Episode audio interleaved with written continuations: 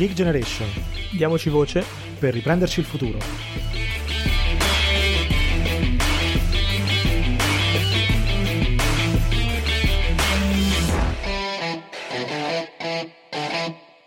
Bentornati a The Geek Generation, il podcast dei giovani e per i giovani per parlare dei sogni, delle speranze, ma anche dei problemi di una generazione, anzi due, nell'Italia di oggi. Come sempre, eh, io sono Mario e con me c'è Riccardo. Ciao Rick. Ciao, ciao a tutti, bentornato Mario. Esatto, oggi siamo qui eh, io e te da soli, ma per un buon motivo, perché in realtà vogliamo commentare, vogliamo fare un breve commento, diciamo, su un po' di fatti di cronaca, in particolare uno eh, che sta animando no, queste giornate e quindi ti lasciate presentare insomma, l'argomento del giorno e vediamo un po' di commentarlo e tira fuori qualche idea, qualche spunto insomma. Allora io quando introduco queste cose la prima cosa che mi viene sempre in mente è ne parleremo ancora il prossimo mese o la prossima settimana? La risposta tipicamente settimana, no. esatto. Però, esatto. però vediamo insomma magari, magari questa volta è diverso. No ovviamente l'argomento diciamo che tiene un po' banco eh, questa settimana, in questi giorni, è proprio quello della, della patrimoniale, no? che è tornato insomma un po' al centro del dibattito nasce perché se ne è tornato a parlare. In realtà anche in, insomma, da quando siamo entrati un po' in questo momento di crisi, comunque qua e là ritornano sempre diciamo, diverse proposte di tipologia di patrimoniale, eh, però diciamo, il, il clou di questo discorso eh, è nato da un emendamento alla legge di bilancio del 2021, appunto che è stata proposta da Nicola Fratoianni e Matteo Orfini, deputati, e diciamo spalleggiata anche tutta da una parte eh, appunto dei deputati del PD con insomma un po' di, di supporto variegato, diciamo nonostante poi diciamo nel Parlamento ci sia stata una netta smentita sul fatto che sia un emendamento che comunque verrà preso in considerazione. Comunque, al di là delle questioni politiche che come al solito ci interessano pochissimo, ehm, si tratta comunque di un tema forse che io ricordi veramente tra i più polarizzanti no, del dibattito politico, perché ogni volta che se ne parla ci sono approcci molto magari ideologici sia da un lato che dall'altro con delle polemiche che bene o male non ci aiutano anche ad andare un po' a vedere nel merito e quello che cercheremo di fare oggi in una chiacchierata magari nel, che poi approfondiremo anche con, al- con altri insomma persone più avanti come, come ci piace sempre fare ci piace un po' magari introdurre qualche tema e poi ritoccarlo più in là vogliamo un po' cercare di capire tendenzialmente quale deve essere questa strategia fiscale, ma di utilizzo in generale direi delle risorse pubbliche nei prossimi anni, perché al di là di parlare della polemica della, che oggi è la patrimoniale, domani è l'IMU, dopodomani è l'IRPEF, bisognerebbe un po' capire dove si vuole andare, no? In generale. Sì, esatto, anche perché tra l'altro ci tengo a sottolinearlo, eh, sembra un argomento un po' diverso no, da quello di cui ci occupiamo noi di solito, in realtà no, perché appunto tu dici giustamente strategia fiscale, quindi pensare ai prossimi anni, ecco questo è centrale come discorso, cioè la patrimoniale in realtà eh, sembra qualcosa di non legato ai giovani, non legato al, eh, alla nostra generazione, in realtà lo è come perché eh, come sempre vuol dire pensare oggi a ciò che vogliamo nel nostro paese domani e nei prossimi anni, quindi questo è il primo punto. E giustamente mi ricollego a te quando parlavi di insomma, polemica politica che non ci interessa, aggiungo anche e ampio il discorso a in generale eh, insomma ci tocca segnalare, come sempre, una qualità del dibattito pubblico, insomma, in tv, nei mass media, intorno a proposte come questa, che è come sempre molto molto molto bassa, nel senso che eh, ovviamente si va a slogan, si va avanti a slogan, frasi fatte, eh, infraccite da ideologia spicciola, perché poi il problema non è l'ideologia, il problema poi è l'ipersemplificazione delle cose che ti porta come sempre a fare il tifo da stadio da una parte o dall'altra senza appunto come dicevi tu invece cercare un approccio un pochino più obiettivo quindi cerchiamo di farlo noi nel nostro piccolo tirando fuori qualche dato qui e là e eh, arrivando no, ad avere una proposta o comunque delle idee un pochino più chiare sul, sul tema ecco. certo chiaro ma allora adesso io non entrerei troppo nel dettaglio della proposta, anche perché insomma si trova online in mezz'ora, certo. non, non, faremo neanche in tempo diciamo, a leggere bene eh, tu, tutto il testo e ad analizzarlo punto per punto. Però, insomma, semplificando, ripeto, trovate tutti i riferimenti online. Eh, si partirebbe diciamo, a tassare i patrimoni da un valore indicativo di 500.000 euro con un'aliquota iniziale dello 0,2 che poi progressivamente sale per diversi scaglioni fino insomma ad arrivare a percentuali molto più elevate per insomma patrimoni molto molto più ingenti. Questi numeri sono adeguati? È tanto? Non è tanto? Allora, più che valutare questi aspetti, anche perché insomma ripeto, servono analisi molto più dettagliate che tengano conto anche di tante altre cose. Quello che ci premeva un po' sottolineare, diciamo, in questa puntata è eh, quel, quell'assunto, diciamo, che è stato fatto nel presentare e nel dibattere questa proposta.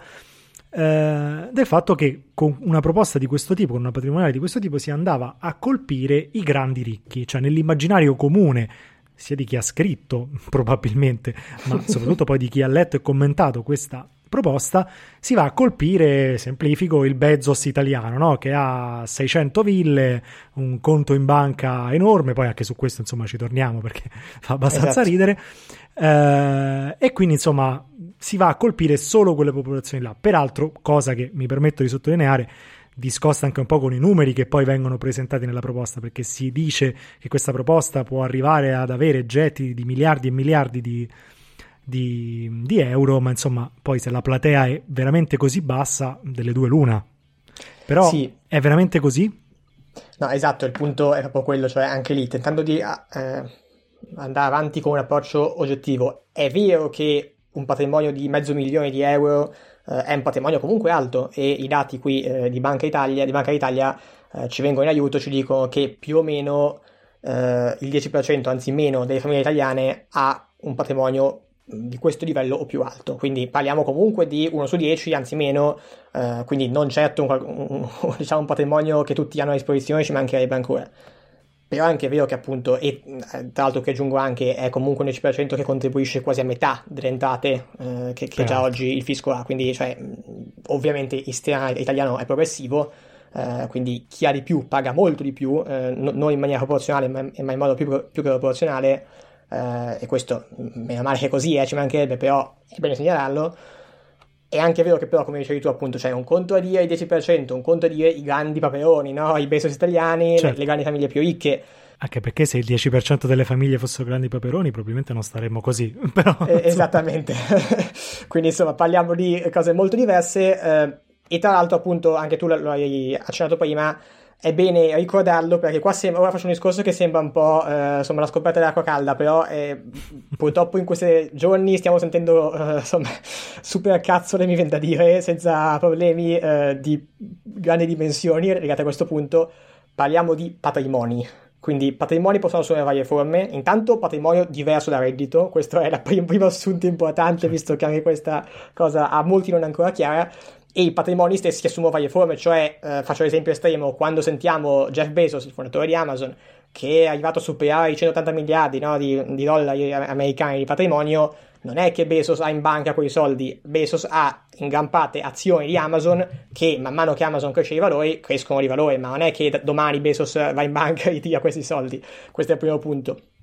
Per tornare a un livello un pochino più terra terra, un pochino più vicino a, a, insomma, a, a ciò che noi conosciamo, eh, pensiamo, per esempio, alla situazione di chi eredita una casa, un immobile no? da, dalla famiglia e ricordiamo che in Italia tre famiglie su quattro risiedono nella casa di, di proprietà, quindi sì. questo è anche importante, sono fonti ufficiali delle agenzie delle entrate del, e del Ministero dell'Economia e delle Finanze, quindi non è una situazione sconosciuta, è una situazione diffusa tra l'altro aggiungo qui anche un discorso che sarebbe poi da apparire, insomma, sui valori catastali di queste case, quindi che spesso sono molto diversi da quelli reali e che però è su di loro che poi si applicano le imposte.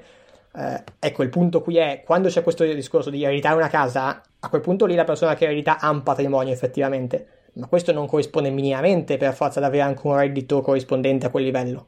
E però l'imposta si applica su, su comunque le entrate annuali, quindi è delicata come questione perché ci può essere quello che eredita la casa come unico patrimonio che ha, quindi si trova ad avere un patrimonio, ora non stiamo parlando in sede della, della proposta, eh, perché magari la casa che eredita vale anche meno, però comunque il senso è un conto è un patrimonio che è qualcosa di fisso che sta lì, un conto sono entrate annuali che cambiano nel tempo e su cui si applicano poi alla fine le imposte, perché è, è lì che, eh, che, che, le imposte vanno a agire in termini di eh, reddito disponibile che eh, rimane alla persona. Quindi sono cose molto delicate e non si liquidano in appunto slogan, in eh, colpiamo i ricchi, e, no, è molto no, più certo. difficile di così. Poi due cose su questo. La prima è, come dicevi giustamente te, nel momento in cui si ha magari anche una casa, magari anche dal valore ingente, non spuntano soldi magicamente da dentro quella casa esatto. per, per, coprire le spese. Poi è chiaro, non stiamo parlando di persone in difficoltà, magari sono persone che magari vendendo questa casa possono anche ricavare un gruzzolo che magari altre persone si possono anche sognare, no? Se vogliamo proprio, certo. se vogliamo proprio dire tutta. Però è bene, insomma, non confondere i due aspetti, stiamo parlando di cose diverse. Un altro punto che, insomma, mi premeva un po' sottolineare è perché io sento sempre tra i difensori diciamo a sparatratta di questa proposta in particolare è ma si basa sul valore catastale e non sul valore di mercato, quindi rientrano meno persone. Sì. Tutto perfetto, a parte l'ipocrisia ma anche la follia di fondo che tutta questa roba si basa su un'inefficienza, cioè sul fatto che certo. il valore catastale è disallineato dal valore reale. Quante volte si è parlato di una riforma del catasto in Italia? Tantissime. Ogni anno esce fuori di nuovo di riformare e di rivedere no, i valori catastali, certo. eccetera, eccetera.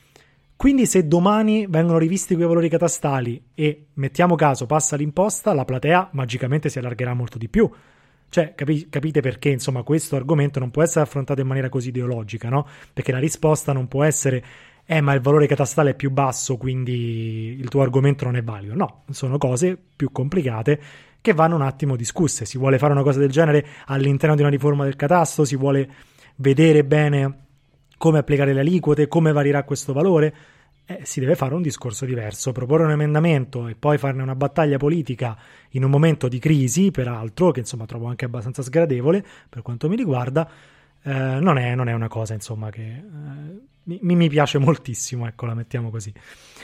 Poi, eh, allora, sicuramente è vero che il livello medio del patrimonio familiare del, italiano, diciamo, non è così basso rispetto ad altri stati simili come il nostro. Siamo un paese che tende a risparmiare e ad accumulare patrimonio. Lo, lo, sappiamo, insomma, basta che ci confrontiamo, per esempio, con la Germania, che insomma ha d'altra parte una condizione relativamente ai redditi, quindi i soldi, per semplificare, no? che ti arrivano magari per via del lavoro che fai. Eh, che è migliore, soprattutto per i giovani, insomma lo sappiamo benissimo, tutti certo. quelli che hanno guardato uno stipendio magari di un neolaureato, ma, ma non solo, insomma in Germania lo sanno benissimo. Ma invece, insomma, molto, la situazione è molto peggiore per il patrimonio invece pro capite. Ne parla, insomma, Credit Suisse nel, nel rapporto 2019. Eh, d'altro canto, però, insomma, va anche considerata la situazione fiscale attuale che abbiamo all'interno del nostro paese, che comunque già si trova al settimo posto nell'Unione Europea per pressione fiscale, basata no, sul gettito su PIL, che da noi raggiunge addirittura il 42%. Quindi, insomma, eh, a fronte di una pressione fiscale così elevata e di una diciamo, tendenza no, a, ad accumulare patrimonio potrebbe in qualche modo no, essere cioè, si, si, potrebbe pensare che può essere un'occasione no, ghiotta quella di, di prendere diciamo, soldi in momenti di crisi da, dai risparmi. Il problema è che poi quando la pressione fiscale è già così elevata non è così scontato diciamo, l'esito che si può ottenere. Sì, ma infatti è, è da qui che diciamo, nasce un po' la nostra idea, secondo la quale la questione invece vada un po' vista su due diversi livelli temporali, cioè nel breve termine, in particolare in un momento come questo, poi insomma lì c'è tutto un discorso anche più ampio da fare, eh, si può anche accettare, eh, e diciamo magari un'eresia, ma si può anche accettare una qualche forma di imposta patrimoniale, e ricordiamo tra l'altro che c'è già qualche forma come l'IMU che per certo. quanto sia stata ridotta in termini di base imponibile, poi però c'è ancora eh, va bene, possiamo anche accettarla, ma a alcune condizioni. La prima, per quanto mi riguarda, forse la, anzi la più importante, è che il nuovo gettito di questa imposta sia interamente utilizzato per finanziare una riduzione delle imposte sul lavoro e del cuneo fiscale. Perché giustamente tu parlavi della Germania, in Germania la situazione è inversa, cioè hanno poco patrimonio ma alti redditi reali, cioè anzi redditi eh, diciamo netti, quindi post tasse. Ecco, qui il discorso è comunque per quanto è vero che non siamo il primo paese in Europa con il cuneo fiscale, siamo comunque tra i primi. Quindi ridurre l'imposta sul, sul, sul reddito sarebbe fondamentale, quindi va bene la patrimoniale, ma almeno eh, spostiamo il carico fiscale. È ovvio che, eh, lo, diciamo sempre, eh, la crisi attuale e la crisi già del 2011 aveva fatto pagare insomma, eh, il, il, conto peggiore ai giovani e quindi eh, questo è, un primo punto e tra l'altro eh, questo deriva in gran parte dal fatto che il mercato del lavoro oggi è fortemente ingessato, lo sappiamo, no? quindi è, eh, non offre opportunità. Dall'altra parte è ovvio che i giovani sarebbero tendenzialmente meno colpiti da una misura come la patrimoniale perché ovviamente eh, è più frequente no, che i patrimoni maggiori siano eh, di proprietà di persone più in là con gli anni, quindi vuol dire di fatto spostare il carico fiscale dal lavoro al patrimonio e quindi anche tendenzialmente magari dai giovani ai meno giovani. Quindi da questo punto di vista, dal nostro punto diciamo di, di osservazione, no? di eh, giovani può anche funzionare se è così, però ecco, parliamo di breve termine, quindi questo è importante e da qui appunto è importante invece considerare anche il lungo termine. Sì, sul lungo periodo infatti non è, cioè la soluzione deve essere anche diversa. Eh, se infatti insomma questo spostamento diciamo del carico fiscale dal lavoro al patrimonio sicuramente genera qualche effetto positivo perché insomma ehm, in particolare no, va a favore delle categorie magari eh, maggiormente colpite parliamo comunque alla fine di quello che è insomma si, si, si, può parlare tranquillamente di un gioco a somma zero in termini di carico fiscale cioè nel senso che alla fine la coperta sempre quella è alla fine dei conti esatto no? esatto quindi eh, almeno insomma per quanto riguarda i primi mesi o anni poi ovviamente magari più in là eh, le cose in qualche modo cambiano eh, diciamo che ad oggi, visto che i dati che abbiamo visto, vista la, la, pressione fiscale, viste le spese improduttive, insomma aggiungo io che sono direi cospicue, eh, all'Italia oggi più che parlare di, un, di una tassa aggiuntiva servirebbe parlare di una riduzione netta delle imposte. Sì, ma infatti mi ricollego perché il discorso è proprio quello, cioè tu lo hai citato, il punto è la spesa pubblica, in particolare quella improduttiva, cioè ehm, parliamo di lungo termine perché agire sulla spesa pubblica non lo fai in due giorni, questo è anche una cosa che noi diciamo sempre a questi microfoni, cioè la misura che risolve tutto in due giorni non esiste. Eh, andare ad agire sulla spesa pubblica di un paese come l'Italia, parliamo di qualcosa di 800 miliardi di spesa, quindi parliamo di eh, cifre immense, eh, è un qualcosa che eh, ovviamente richiede tempo, ma che appunto nel lungo termine va fatto. E questo è importante perché quando parliamo di ridurre le, le imposte e le tasse, non, ecco, lo diciamo non in deficit, cioè non, è che basta dire ok, va bene, togliamo 10 miliardi di tasse, eh, aumentiamo il debito di 10 miliardi, siamo a posto, no, cioè è ovvio che devi farlo finanziandolo tramite una riduzione della spesa e anche lì appunto la, la razio dietro questa riduzione non può essere, boh, tagliamo la spesa a caso, ci mancherebbe ancora, se no poi sembriamo dei matti. eh, la, riduzio- la, la razio deve essere molto chiara, cioè deve essere spendere meglio le risorse pubbliche con maggiore lungimiranza, riducendo dove possibile, ma partendo dalla spesa pubblica improduttiva. Quindi è lì che, che, che devi andare ad agire ed è lì che eh, puoi agire, perché effettivamente questo è un tema di cui in Italia nessuno parla mai, purtroppo, ma in Italia c'è e come spesa pubblica improduttiva, ci sono miliardi e miliardi che si possono tagliare senza andare a toccare i servizi che devono rimanere essenziali e quindi è lì che con una uh, insomma che, che, con lungimiranza e con razionalità sarebbe da agire. Certo, certo. Ma poi eh, come se diciamo la scelta fosse solo tra non tagliare o tagliare in maniera indiscriminata. Esatto. C'è, c'è tranquillamente una via di mezzo, c'è, c'è tranquillamente un, un, modo anche corretto di andare a ridurre quelle che sono le, gli enormi sprechi le enormi inefficienze del paese, anche in settori che ah, sono importanti e sono delicati e proprio magari anche in virtù di quell'efficientamento della spesa arriveranno a funzionare meglio. Penso alla sanità, per esempio, giusto per fare un esempio, che nessuno vuole tagliare No? come si dice sempre, si fanno i tagli alla sanità. Dipende anche che cosa poi si va, si va, a toccare, che cosa si va ad influenzare, perché se si va ad agire sulle inefficienze magari tra i vari sistemi regionali, tra il costo magari di prodotti essenziali che è molto diverso nelle diverse regioni, se si va ad agire su queste cose che sono fonti di spesa, basta insomma andarsi a leggere um, il rapporto Gimbe no? che esce annualmente sulla sanità, e insomma si, si ha già un'idea no? di quello che, certo. che in qualche modo può, può succedere e quali sono diciamo le maggiori spese improduttive che un settore come quello diciamo presenta. Adesso non voglio, insomma, ho preso la sanità proprio a, a simbolo no, di questa cosa, perché ogni volta che si parla di, di, efficientamento della spesa si dice subito ah, i tagli alla sanità e alla cultura. No, assolutamente. Continuare a spendere male come oggi ci costa, peraltro, anche questo è un, è un tema. Esatto. E insomma, per fortuna, diciamo, non, non, c'è, non c'è, un tertium non datur, no? Cioè, anzi, tertium datur est si potrebbe dire. Esatto. Quindi, cioè, eh, si può ridurre gli sprechi e si può investire quello che si risparmia meglio dove serve, perché questo alla fine arriva a migliorare noi stessi come società. E come? Quindi, per finire, diciamo, dobbiamo insomma tornare a parlare poi di un altro argomento che a noi ci sta sempre molto a cuore e che sembra scomparire sempre di più, diciamo, nei meandri no? del, del, del dibattito pubblico, che è la crescita, banalmente. Cioè, eh noi parliamo sempre, da quando ho memoria ormai io, dell'economia di questo paese come se fosse una torta fissa sempre uguale. Cioè, come se, eh, diciamo, dovessimo in qualche modo preoccuparci solamente di come questa torta viene tagliata come deve essere divisa? Do una fetta più grande a te, do una fetta più piccola all'altro, eh, metto una tassa in più per fare in modo che lui sarà disincentivato a mangiarne di meno, do un sussidio all'altro che così sarà incentivato a mangiarne di più. Il problema è che bisogna ingrandire la torta, cioè bisogna aumentare il diametro della torta e si può fare. Cioè, anzi, mi viene da dire, è quello di cui si dovrebbe preoccupare un paese, cioè quello di fare in modo che questa torta si ingrandisca. E come facciamo?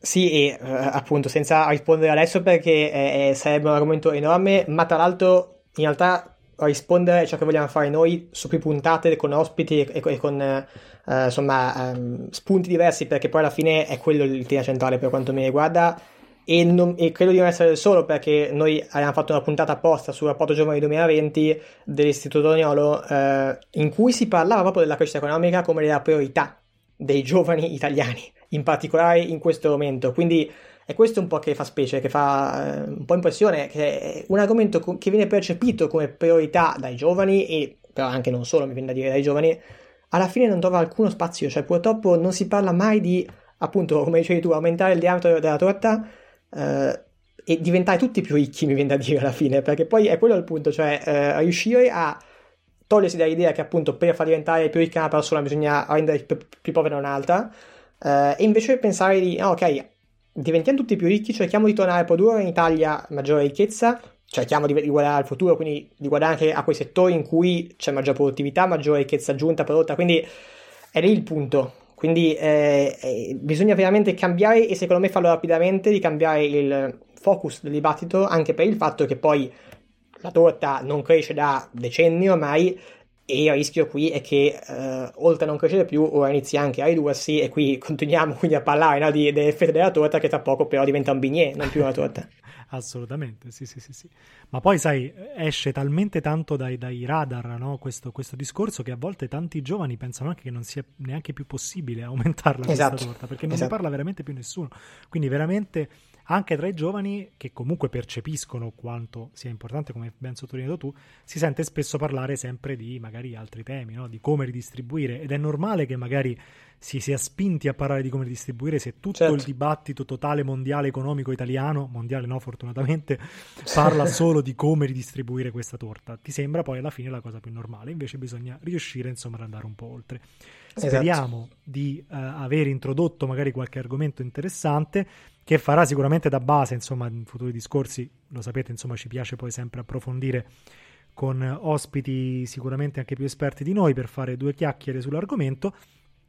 E io vi rinnovo, insomma, l'invito a eh, seguirci, ma non solo, anche a commentare, a partecipare, a farci sapere cosa ne pensate, visto che comunque il tema è anche particolarmente importante per tutti noi, visto che comunque stiamo parlando del futuro del nostro paese. Eh, ricordate insomma quindi di iscriverci sulla nostra pagina Instagram in particolare di Geek Generation, ma anche insomma a seguirci su Spotify o su Apple Podcast per non perdere insomma eh, nessuno degli episodi futuri in cui magari approfondiremo questo e tanti altri temi. Io vi ringrazio, vi do appuntamento al prossimo episodio e ricordate, diamoci voce per il paese futuro.